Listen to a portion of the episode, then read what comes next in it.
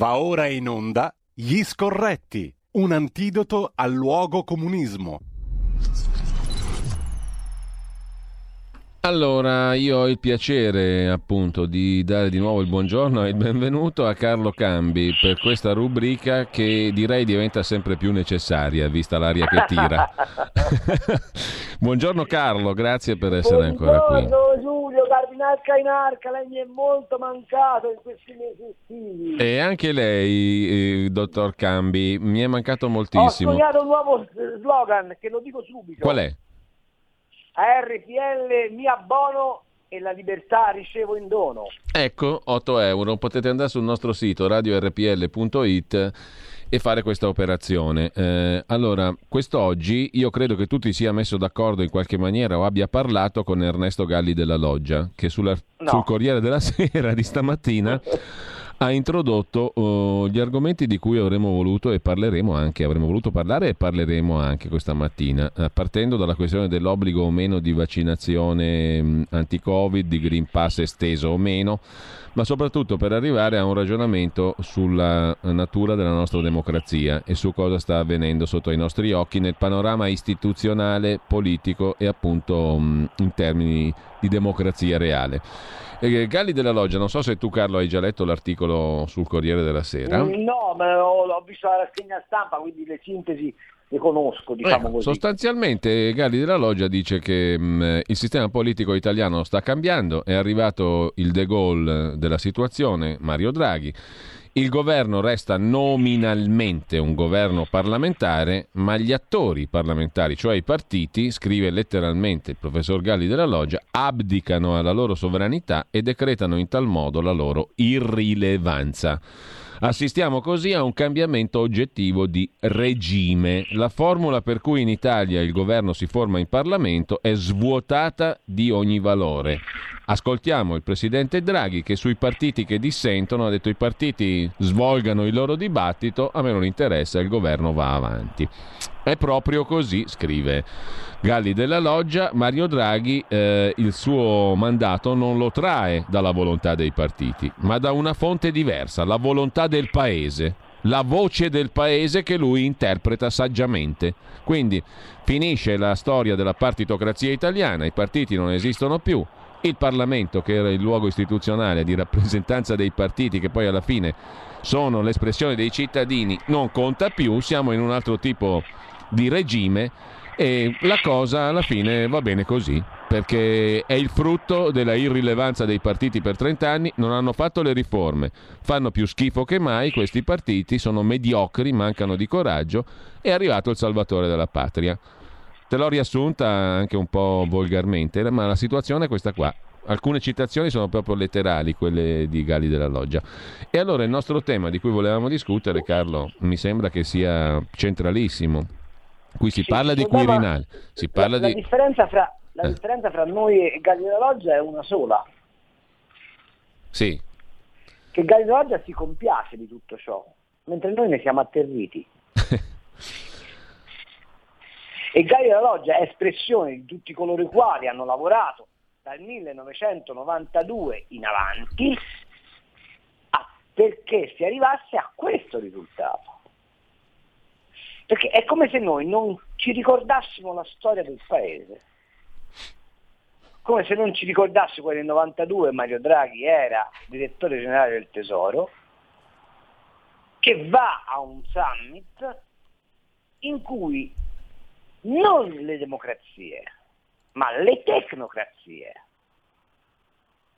e il board finanziario mondiale decide che con la fine del muro di Berlino e dunque la contrapposizione, sbagliando perché oggi c'è un'altra contrapposizione, ne parleremo fra un attimo, decide che la forma democratica è un ostacolo al mercato globale. Non a caso faranno entrare la Cina nel WTO di lì a poco, non a caso introdurranno nel mercato globale un elemento, e su questo Giulio Tremonti è lucidissimo e fu lucidissimo, eh, un elemento che dice la libertà democratica è indifferente alla libertà economica. Allora, non capire che esiste una traiettoria che dal 92, che poi diventa Tangentopoli, con Borrelli, che è il braccio armato eh, del Partito Comunista, che spera di liquidare il vecchio regime eh, democratico italiano, cosa che aveva nella testa fin dal 1944, eh, e non comprendere che ugualmente alcune potenze sovranazionali, non ultima gli Stati Uniti d'America che ce l'avevano con Craxi per via di Sigonella, lavorano affinché l'Italia, che allo, fino allora era stata la cerniera, la barriera dell'Occidente verso lo strapotere sovietico, vada liquidata e non comprende che quella traiettoria si incarna poi nel Presidente emerito della Repubblica, Giorgio Napolitano, che fa un blitz antidemocratico nel 2011 e arrivare a queste conseguenze, ecco, non leggere questa storia, peraltro molto facilitata negli ultimi tempi dalla pandemia, significa essere degli idioti. Ma il problema qual è? È che vorrei sapere i vari Zagrebeschi, i difensori della Costituzione più bella del mondo, che è stata calpestata in ogni modo sotto pandemia, se si ricordano dell'articolo 49 della Costituzione, sì. che assegna rilievo costituzionale ai partiti, i quali partiti sono il luogo di formazione dell'opinione pubblica e concorrono alle scelte politiche del Paese. Con metodo democratico, aggiunge Con la metodo democratico. Allora la domanda è, questo articolo 49 lo mettiamo in soffitta? I difensori dell'arco costituzionale, ve li ricordate, no? I PC, PD, PD, PDS, DS, PD, quelli sempre che inarcano il sopracciglio di fronte alla lesione dei diritti, financo quelli della comunità LGBT, dell'articolo 49 si ricordano o no? Siamo Carlo. d'accordo o non siamo d'accordo che Mario Draghi oggi rappresenta un'anomalia assoluta nel panorama mondiale?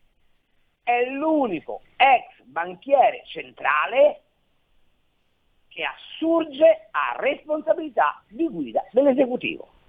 L'unico, non ce n'è mai stato uno nel mondo di banchieri centrali che abbia assurto a quest'obbligo, a questa carica, se non due italiani, Carlo Azeglio Ciampi e Mario Draghi. Ecco, guarda caso... sottolineare che Carlo Azeglio Ciampi è quello che ha liquidato l'identità economica nazionale portandoci a sbattere nell'euro complice il filo cinese Romano Prodi e Mario Draghi che sta liquefacendo la democrazia di questo paese. Tra l'altro, Draghi.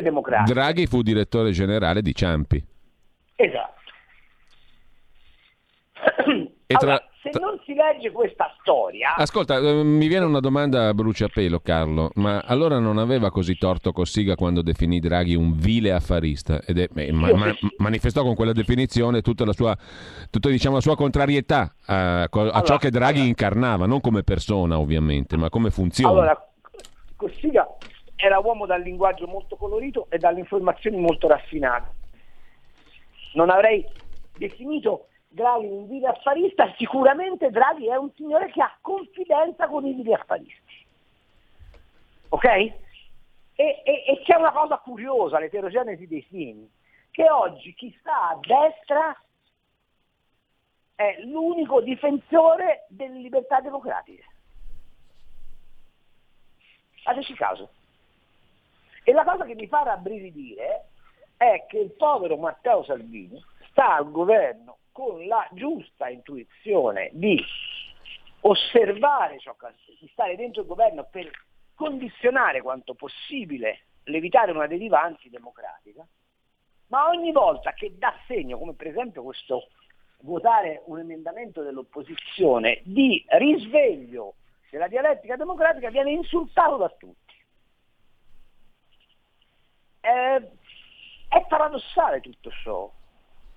Guardate, lo dice uno che arriva da, da posizioni di, molti- di- di- di sinistra molto radicale. Io sono sempre stato un, un repubblicano massimiano, eh, quindi probabilmente l'espressione più di sinistra che l'Europa abbia mai conosciuto, perché ci preoccupavamo dell'educazione del popolo perché non fosse trattato da ignorante, cosa che i socialisti e i marxisti non hanno mai preso in considerazione.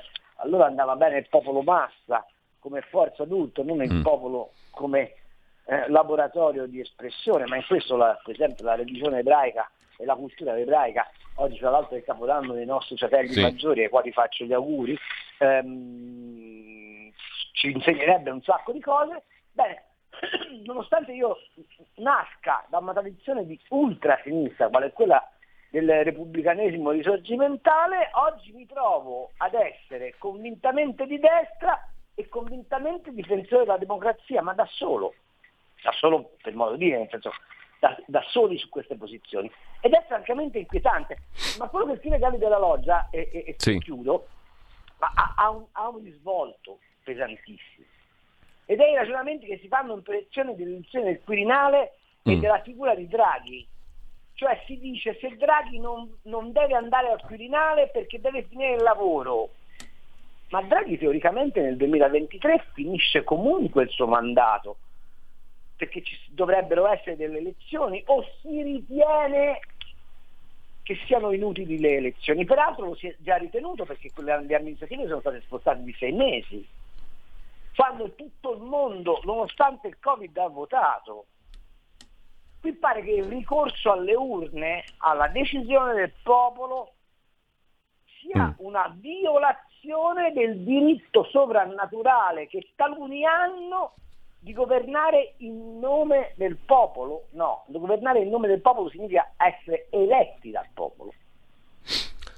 E, e hanno assunto lo stesso atteggiamento dei magistrati, i quali, pur essendo un ordine e non un potere, pur dovendo giurare sulla Costituzione e impegnarsi a applicare la legge, pretendono di modificare la legge e fanno sentenze in nome del popolo italiano non rispondendo al popolo italiano, perché quello che è successo nel CSM, di cui la gente non si occupa e i partiti non si occupano, è un attentato alla Costituzione e andrebbero processati tutti per attentato alla Costituzione, se questo fosse un paese realmente democratico, ma non lo è. E il problema, scusa mm. caro Livio, sì. è che questa tendenza alla compressione del diritto di espressione si è ampiamente fatta larga anche nel sistema dei giornali ecco, e della televisione.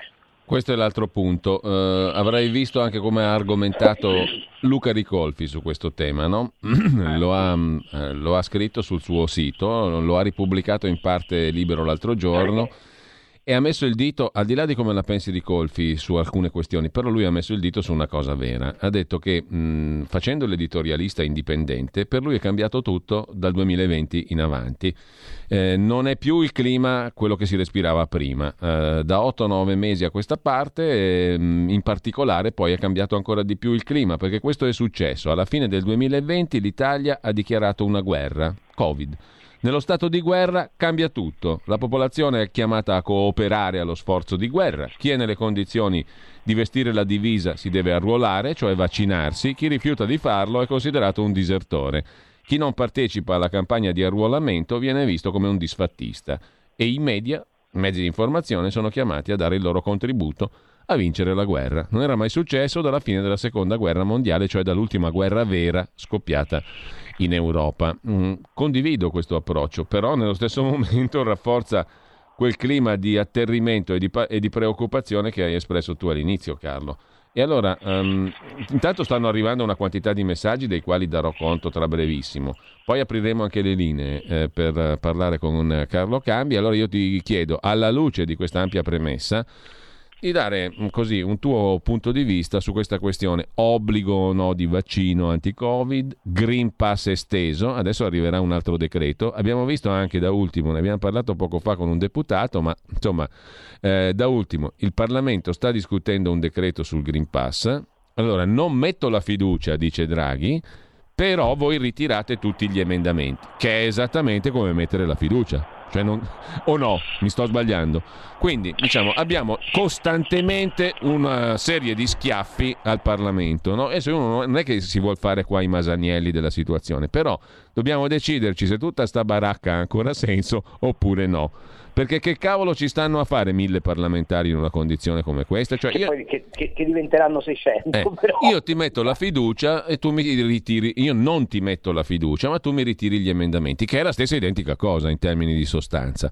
E allora ti ritorno indietro. Cosa, cosa, qual è il tuo punto di vista su questo discorso? Obbligo o no di vaccinazione? Green Pass esteso? Allora, e poi la partita del Quirinale. Oggi per rifarmi in maniera spicciola la rassegna stampa c'è il giornale che mette in prima pagina le tre ipotesi, no?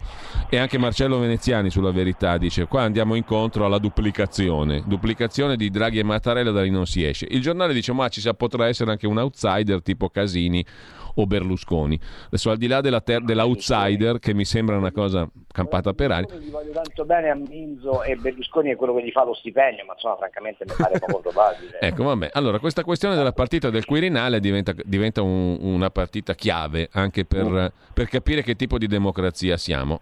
Ti lascio no, la parola e poi sentiamo anche gli ascoltatori perché allora, il tema è incandescente. Brevemente, io sono, sto dalla parte di Barbero. Ti sembrerà strano, ma sono dalla parte di Barbero.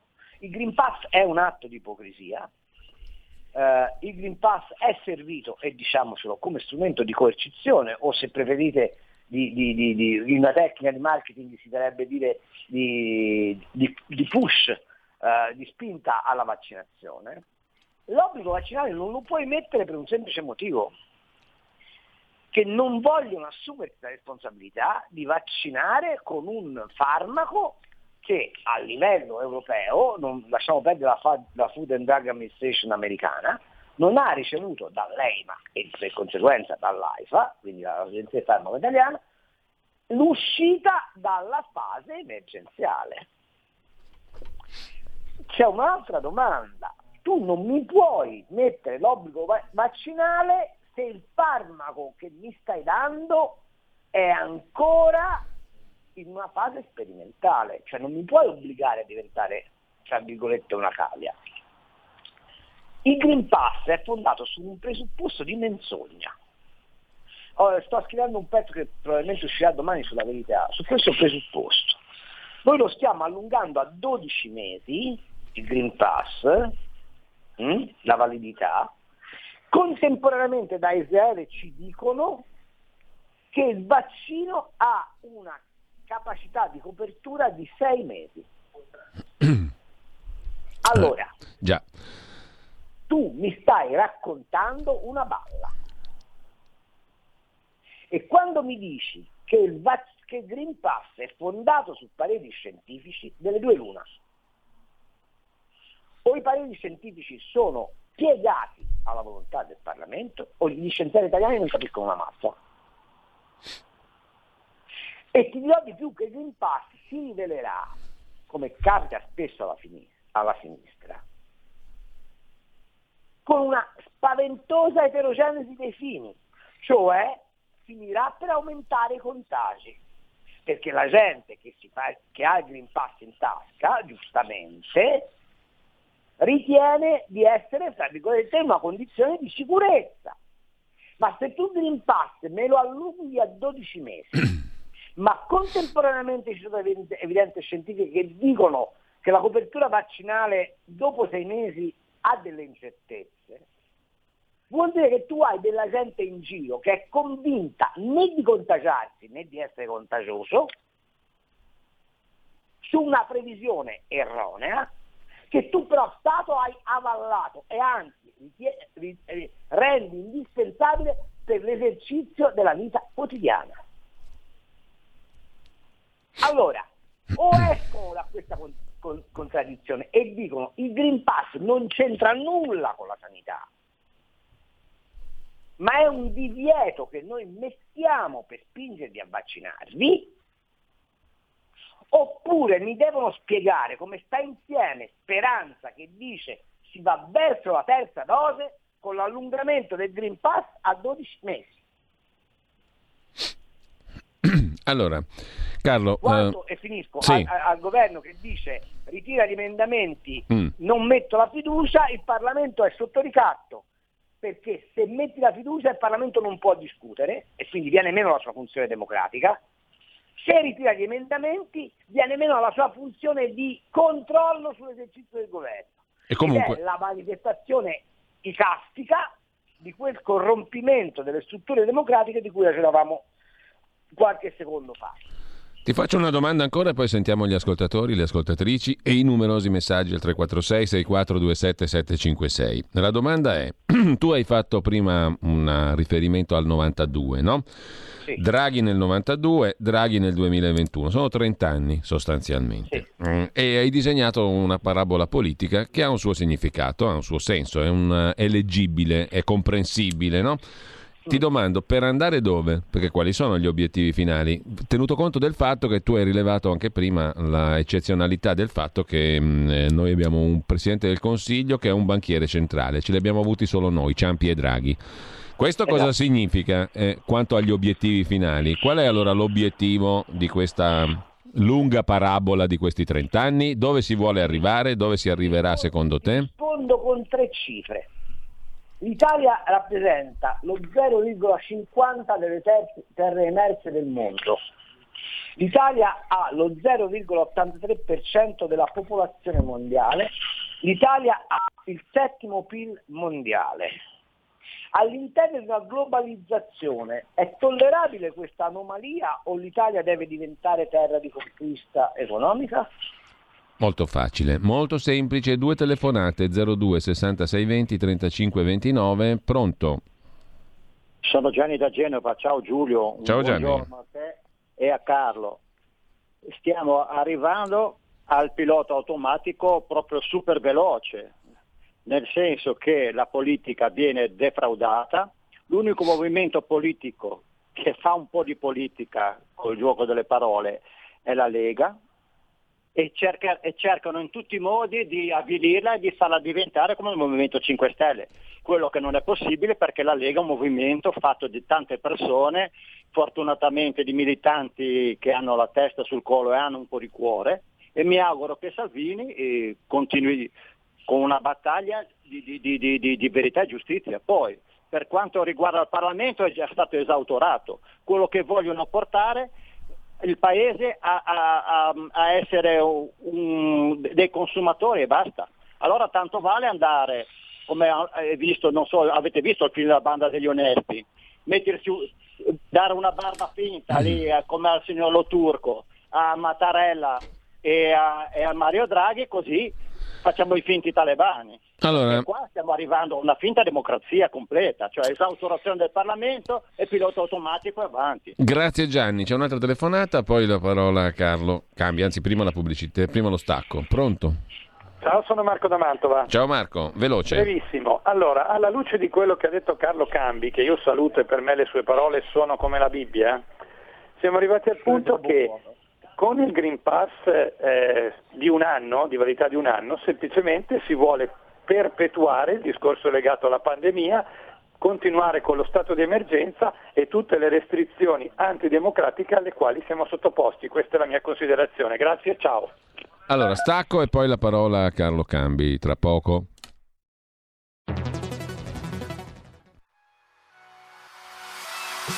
Chi sbaglia paga. Ci metto la firma. Referendum giustizia. 1. Riforma del CSM. Stop allo strapotere delle correnti. 2. Responsabilità diretta dei magistrati. Più tutele per i cittadini. Chi sbaglia paga. 3. Equa valutazione dei magistrati. I magistrati non possono essere controllati solo da altri magistrati. 4. Separazione delle carriere dei magistrati. Stop alle porte girevoli per ruoli e funzioni. 5. Limiti agli abusi della custodia cautelare. Per una giustizia giusta è un equo processo per tutti. 6. Abolizione decreto Severino. Più tutele per sindaci e amministratori. Firma anche tu ai gazebo della Lega nelle piazze e in tutti i municipi d'Italia. Trovi tutte le informazioni sul sito legaonline.it. Chi sbaglia paga. Ci metto la firma. Referendum giustizia.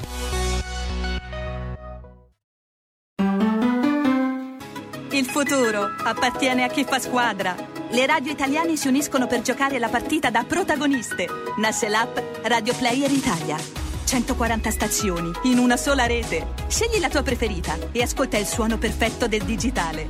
Gratis, senza registrazione, senza interruzioni, compatibile con tutti i device. Le notizie, la compagnia, la musica scelta da chi la ama, la conosce e la vive. Scarica Radio Player Italia. Il futuro batte con la radio nel cuore.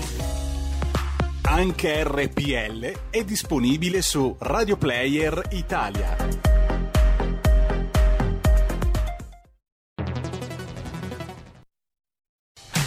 Porta con te ovunque RPL la tua radio. Scarica l'applicazione per smartphone o tablet dal tuo store o dal sito radiorpl.it.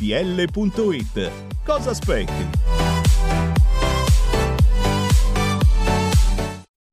Rieccoci in onda agli scorretti con Carlo Cambi, due le telefonate. Carlo, prima di sentirne altre due che sono già in attesa e poi dare conto anche dei numerosissimi messaggi via WhatsApp, per cui chiedo alla regia di fermare un attimo le telefonate perché sennò facciamo in tempo a fare tutto. Uh, le parole di Gianni prima mi hanno fatto venire in mente quelle di Marco Pannella tanti anni fa a proposito della Lega. Disse Pannella agli esordi della Lega che insomma Roma ne aveva viste tante e che anche Bossi sarebbe stato tranquillamente riassorbito dal regime, dalla palude romana. Allora mi viene in mente, a proposito di quello che ha detto Gianni, no? sul ruolo della Lega, secondo te sarà assorbita dalla palude draghiana?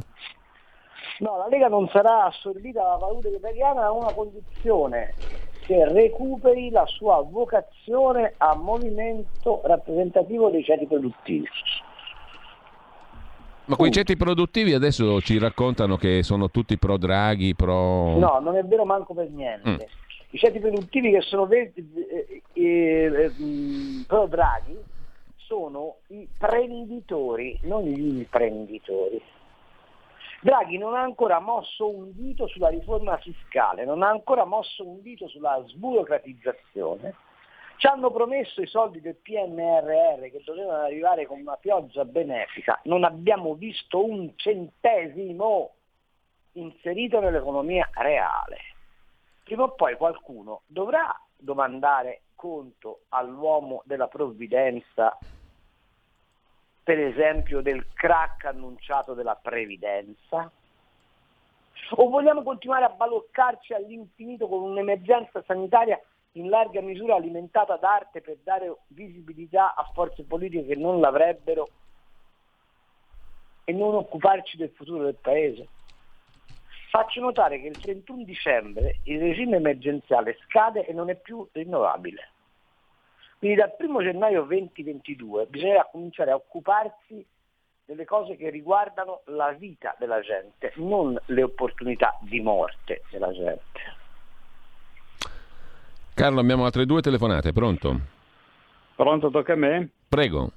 Allora, io sono Tessera Ruspa, Giorgio, imprenditore di Torino, imprenditore, imprenditore, mm. non imprenditore.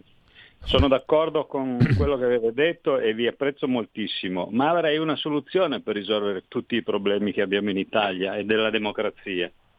Tu dici, eh, che roba da pazzi. No, ascolta, Bisognerebbe fare le elezioni studiando come farle, accorpando le amministrative, tutti gli anni. Allora, un, un, partito come i 5 Stelle va con un programma, fa il contrario, l'anno dopo va fuori dai coglioni, per parlare proprio alla francese. Mentre invece chi lo segue può portare avanti il suo programma per anni. Questa è la mia soluzione, sembra drammatica, ma secondo me funzionerebbe, perché toglierebbe a questi poteri che sono sovranazionali, che sono fuori dal nostro controllo di elettori, toglierebbe a loro il potere di fare quello che vogliono. Ti ringrazio e ti ascolto per radio. Bene, altra chiamata e poi diamo conto anche dei messaggi. Pronto? Pronto? Buongiorno. Bergamo di sotto, Franco. Prego Franco. Mario Draghi è ora che canti sul Monte Paschi Siena e su David Rossi Tognazzi vita, morte miracolosa, strano suicidio che è stato stabilito non era possibile di sua volontà. Ah, qui introduciamo un altro argomentone. Eh, Ca- Carlo, ti leggo qualche messaggio che è arrivato nel frattempo. Vorrei chiedere a Carlo, scrive un ascoltatore, di spiegarmi la correlazione tra abolizione quota 100 e crescita del PIL nei prossimi anni.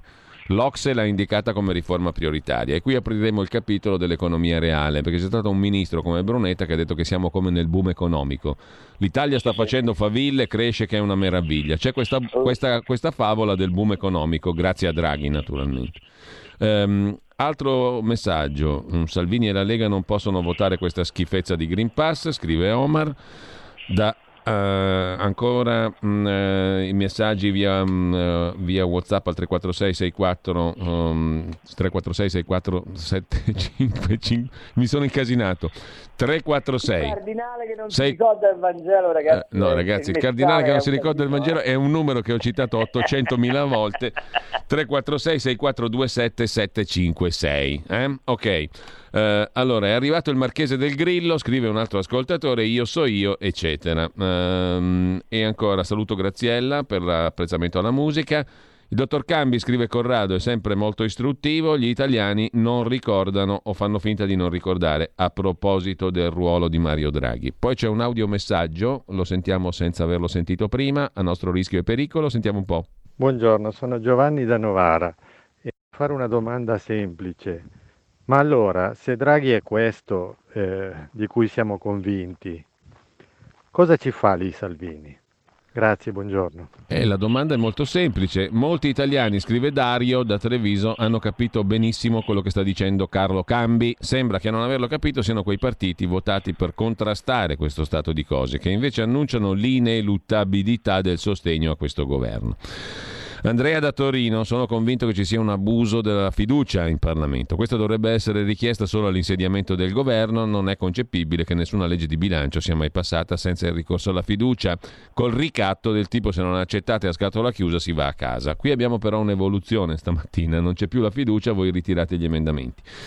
Eh, Elvio, noi immuni naturali, perché dobbiamo essere esclusi dal Green Pass? C'è anche Repubblica che racconta una storia di questo tipo, un cittadino milanese con tantissimi anticorpi, ma non gli danno il Green Pass perché nessuno si prende la responsabilità medica di certificarlo.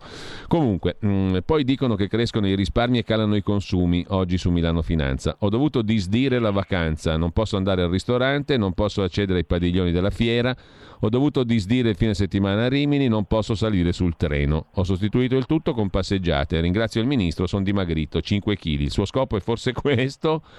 Green Pass sì, Green Pass no, scrive Lorenzo. Mi domando quanti morti sarebbero ancora vivi se invece di seguire quella follia del protocollo tachipirina vigile attesa fossero stati seguiti in maniera diversa.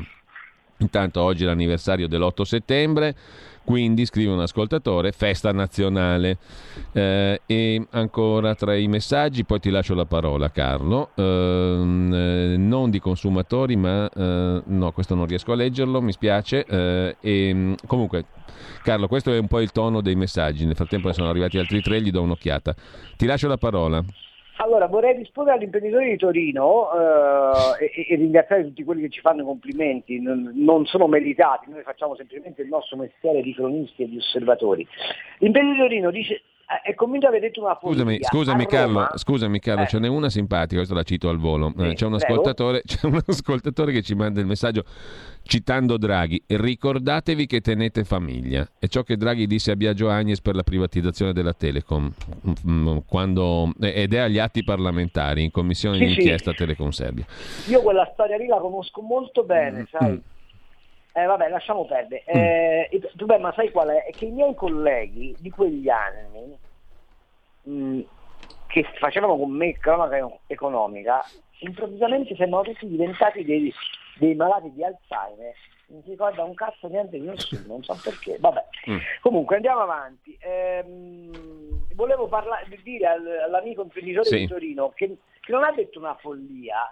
I romani avevano inventato la figura del dittatore che durava in carica sei mesi eh, e che ne, quando c'era una, una, una, emergenza della Repubblica eh, dei Romani, eh, però c'era un piccolo problema, che se il dittatore faceva delle cose contro il popolo, al termine dei sei mesi veniva decapitato. Gli stessi consoli romani duravano in carica un anno, quindi non è vero che accorciare i tempi della come posso dire, dell'investitura popolare eh, è una follia, è semplicemente come dire, abbastanza poco agevole dal punto di vista della consultazione, ma si potrebbero trovare delle forme per cui ogni anno questi signori vengono sottoposti a una sorta di verifica. No? Immaginate per esempio quando si parlava del bicameralismo imperfetto di assegnare al Senato anche un numero ristretto di senatori, ma eletti quindi essendo un numero ristretto devono avere un suffragio molto ampio e quindi essere dei super rappresentanti del popolo, i quali non scelti con liste di partito, ma scelti semplicemente sulla base del consenso popolare, vengono incaricati una volta all'anno di verificare la comunità delle azioni del governo rispetto ai programmi parlamentari, eh, rispetto ai programmi elettorali. Non sarebbe una cosa impossibile da fare. Detto questo, tutte le domande mm. stanno, girano intorno a un sì. tema che ci sta a fare, lo ha detto l'amico con l'audiomessaggio Salvini là dentro, ci sta a fare, a tentare di arginare dall'interno per quanto possibile questa deriva assolutamente tecnocratica e che eh, come dire, se ne frega del, del, popolo. Io vorrei farvi notare che il PD ha governato dal 2011 ad oggi, salvo l'inter, l'intermezzo del governo giallo-verde, quindi quell'anno in cui c'è stato il governo Lega 5 Stelle, ininterrottamente, senza aver vinto un'elezione.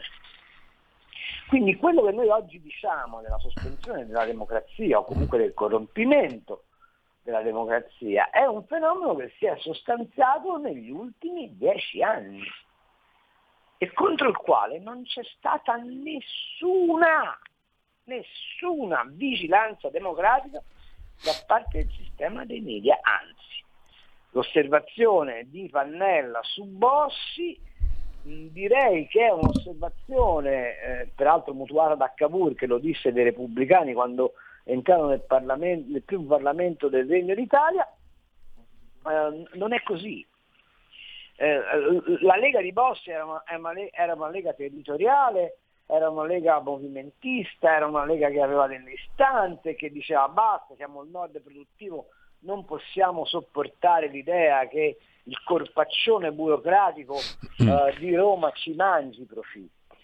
Bene, non c'è più quella lega, ma il tema della, uh, uh, del costo abnorme uh, delle strutture burocratiche di questo paese è ancora sul tavolo. Faccio notare soltanto sì. una cosa, c'è un'inchiesta sulle mascherine cinesi di cui nessuno sa più nulla, c'è un'inchiesta sui banchi a rotelle di cui nessuno sa più nulla e mi limito a, a, agli ultimi provvedimenti eh, eh, ma, ma non, c'è, non, c'è, traccia.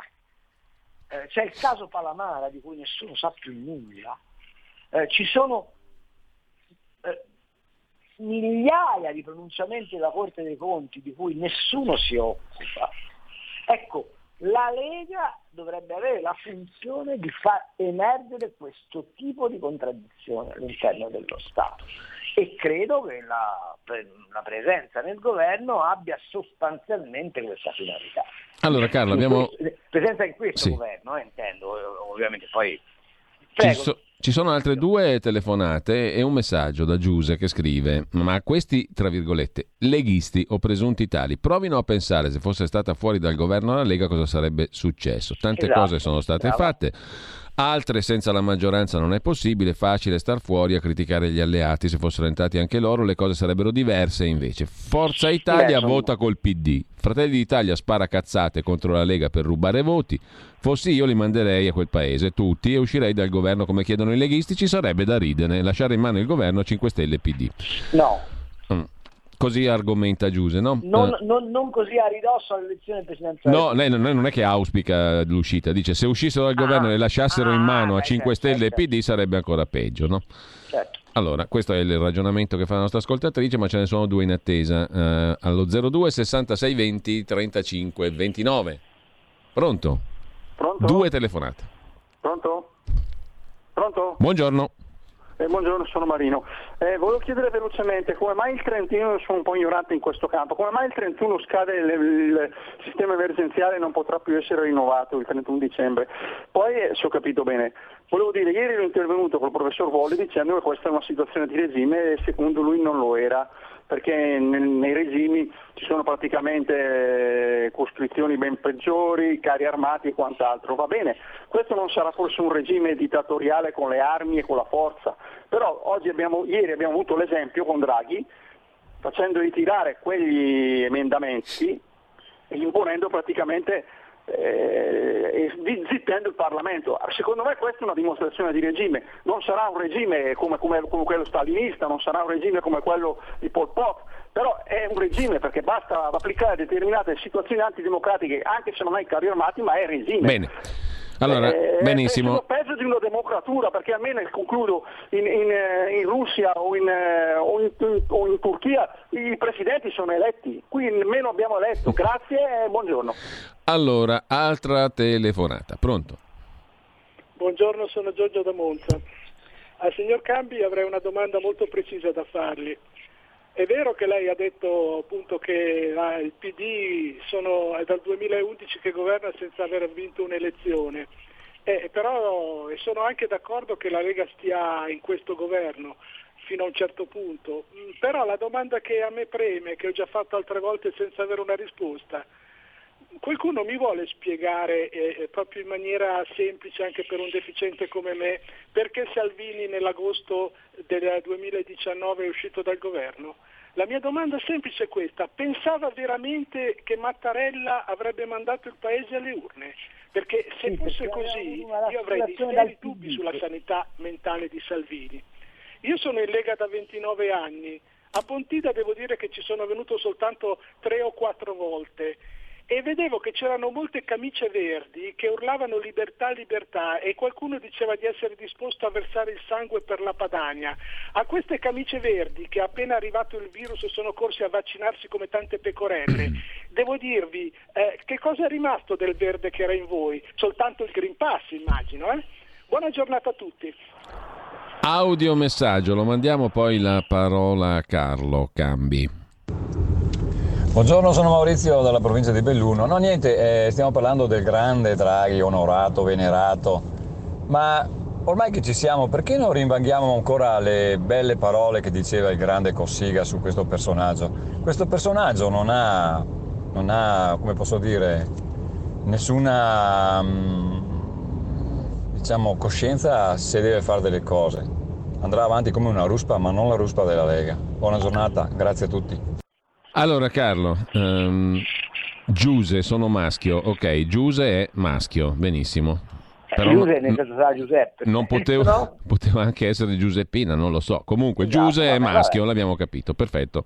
Carlo, Allora, eh, domanda sul regime emergenziale molto semplice. In Costituzione italiana non esiste regime emergenziale, c'è, è stato introdotto all'interno della legge che istituisce la protezione civile Mm. e dice espressamente la legge della protezione civile che l'emergenza, poiché non è legata ovviamente a questioni come quella del Covid, quella legge, ma è legata a emergenze del tipo eh, terremoti, inondazioni, terremoti, eccetera, eh, eccetera. bla bla bla bla bla, può essere eh, proclamata per un anno e è ehm, rinnovabile al massimo per ulteriori 12 mesi.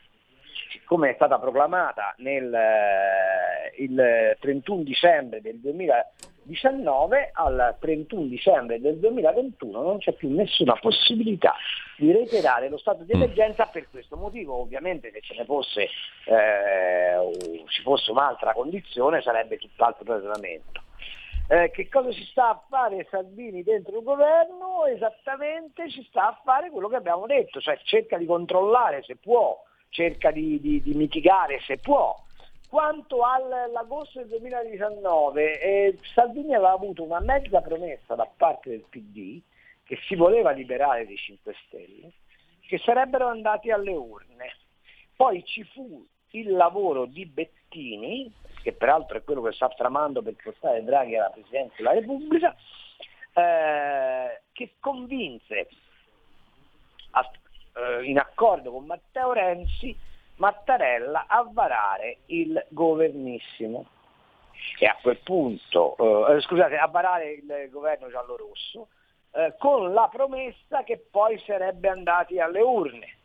Ci fu il governo giallo-rosso, poi c'è stato il lavoro di Matteo Renzi che ha lavorato per il governissimo e siamo all- all'attuale situazione. Eh, ovviamente Matteo Salvini non dirà mai che aveva avuto questa promessa dal PD, ma è certo che una parte consistente del PD che si voleva liberare dei 5 Stelle gli ha detto va bene, andiamo eventualmente a votare e vi faccio notare che allora i sondaggi non erano così favorevoli del centrodestra, il, il PD aveva una possibilità di contendibilità dell'asse politico allora, eh? quindi rifletteteci su un attimo prima di pensare che Salvini sia un matto, quanto alle istituzioni di Cossiga su, su, Sì, su Draghi, Draghi, abbiamo appia- sì. ampiamente discusso. Allora, abbiamo altre due telefonate e poi eh, un ascoltatore che chiede un commento di mm, eh, tuo Carlo alle parole di Mattarella a Pavia, vaccinarsi dovere morale e civico, non si invochi la libertà per sottrarsi al vaccino. Credo quelle siano in sintesi le parole del Capo dello Stato. Pronto? Pronto? Buongiorno. Ah, buongiorno, Domenico. Io Prego. non mm, intendo uscire fuori tema, né spero che mi tagliate, ma io Dipende, dipende, dipende. Prego. Dipende. Allora, i, da- i numeri, i numeri sono spietati.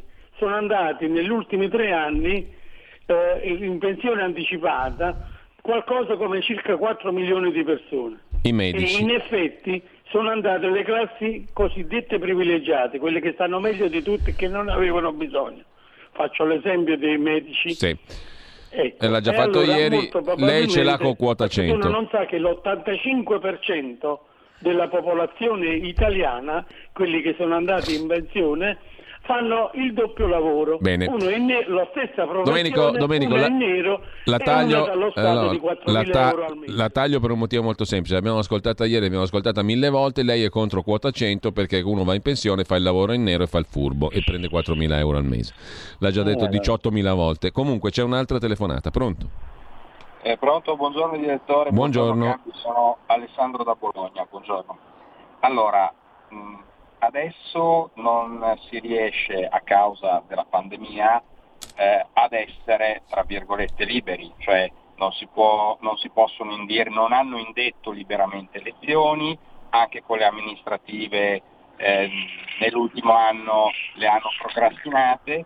Io temo che quando sarà finita la pandemia ricomincerà la dittatura dello spread. Allora la mia domanda a Cambi è questa. Come possiamo fare per essere davvero nuovamente liberi eh, e ehm, per votare e per far sì che chi viene votato di qualsiasi schieramento possa davvero governare? Grazie. Grazie. Carlo, a me viene da dire una cosa, il, il 23 è lontano, è lontanino, non oso immaginare cosa ci aspetta da qui alla fine della legislatura, eh. Eh, da secondo questo me- punto di vista, perché la vedo molto me- grigia, la vedo molto Secondo grigia. me gli scorretti dovrà diventare una rubrica quotidiana. da qui al 2023. Se- sempre ricordandoci che teniamo famiglia anche noi, più o meno, no? Eh, Sì, tanto vabbè, per- eh, a, me, a me, tra l'altro me l'hanno ricordato molto bene di recente. Ah, tra l'altro. faccenda che riguarda il Vaticano. Eh, Ecco, a proposito di Vaticano, Carlo, scusami, eh, un'altra suggestione che mi è venuta stamani facendo la rassegna stampa è stata quella di vedere padre Enzo Bianchi con le foto dei peperoncini ripieni pubblicata alle 3 di notte su Twitter. Padre Bianchi dice sono stato costretto all'esilio, venite a mangiare i peperoncini piemontesi ripieni con me a casa mia, peperoncini dolci, perché sono rimasto da solo e la mia vocazione non è eremitica. Era ospitato in tv e sui giornali fino a poco tempo fa. Mi è, mi è sembrato di dire, insomma, mi è, mi è venuto da domandarmi cosa sta succedendo in Vaticano, cosa di cui tu sei più che esperto. Stavo succedendo delle cose strane, il problema è che chi si occupa del Vaticano alla fine viene minacciato, come è successo a me. Eh, Eh, questa, è gra- questa è grave, Carlo, merita un approfondimento se vuoi, finché eh, vabbè, puoi. facciamo in- lo facciamo in un'altra trasmissione perché ci vuole un po' di tempo. Vi faccio notare soltanto una cosa. Mm. È provato che il sostituto alla segreteria di Stato, quindi il numero due di Parolin, l'arcivescovo Pregnaparra, si rivolge in via breve, governante Giuseppe Conte, ai servizi segreti italiani. Presso la Presidenza del Consiglio dei Ministri per farsi bonificare il proprio ufficio dalle cimici temendo intercettazioni e per installare dei disturbatori di frequenza, cosa che fanno i mafiosi.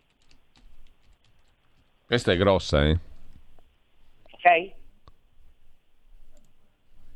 E la domanda è perché il segretario di Stato, il sostituto alla segreteria di Stato Vaticano non va alla gendarmeria vaticana a chiedere questa cosa,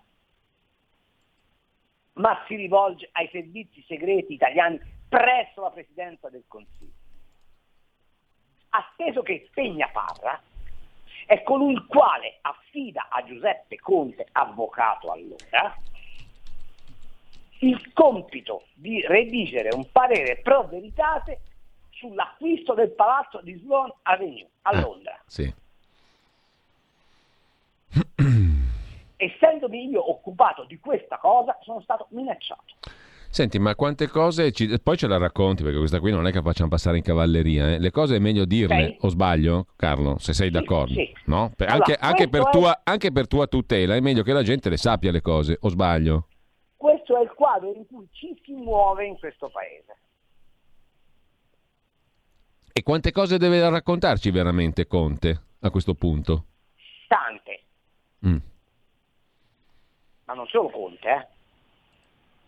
Un sacco di gente ci av- ci avrebbe da raccontare un sacco di Mi chiedo, i paladini della libera stampa, che vanno in giro litigando e, e sbraitando, perché non si occupano di queste cose qua? Eh, questa è un'ottima domanda, però questo merita, Carlo, un approfondimento, se sei d'accordo. Sì, lo faremo, quando, quando Mm. vuoi lo facciamo, ma ovviamente è un, altro, è un altro tipo di trasmissione, dobbiamo fare un altro tipo di ragionamento, dobbiamo fare un altro argomento, ma, ma c'è un processo che si celebrerà dal 5 ottobre in avanti, che è il famoso processo per l'Usono Avenue, che è foriero di grandi novità. Perché il problema qual è? È che probabilmente hanno infilato delle robe senza rendersene conto, tutte insieme, che fanno un calderone di eh, eh, immagine di quello che succede ne- al di là delle mura leonine, che al Papa forse non piace. Ok? Eh, ma ripeto, ci vorrebbe una trasmissione a- a- ad hoc e molto lunga per parlarne, ma ti dico che ci sono delle novità molto divertenti su quel fronte. Ovviamente non le leggerai sui giornali, perché come proviamo a occuparci di queste cose qua, veniamo segati all'altezza del ginocchio. Ok? Il sottoscritto tiene famiglia, quindi non ho nessuna intenzione di farmi azzoppare per questa roba qua, anche perché sarei, poi rimarrei solo a fare sta cosa, ok? Quindi non, non- non- Detto questo, però, Mm. voglio tornare sugli argomenti della nostra Eh, eh, dobbiamo chiudere però, Carlo, eh, Ah, vabbè, niente, all- allora vi saluto così. Eh, ragazzi, mi dispiace se rimanete orfani nelle risposte, eh, casomai appuntatevele e me le riproponete mercoledì prossimo, d'accordo? Carlo, ti saluto, grazie a Carlo Cambi e a mercoledì. Lei, do- lei il cardinale Cainarca è l'unico cardinale di cui mi fido ormai. Questo è troppo onore, però lo- lo- mi fa piacere che tu lo dica, grazie, grazie buon- mille. Buon lavoro, ciao. Grazie a Ciao. Carlo Cambi, tra poco con voi Antonino Danna, il professor Nicola Petrosillo, infettivologo del campus biomedico di Roma, direttore del Dipartimento Clinico di Ricerca Malattie Infettive della Spallanzani, con Alessandra Mori, una puntata decisamente interessante. Poi alle 12 si parla del libro su Giuseppe De Donno scritto dal nostro Antonino Danna. Avete ascoltato Gli Scorretti, un antidoto al luogo comunismo.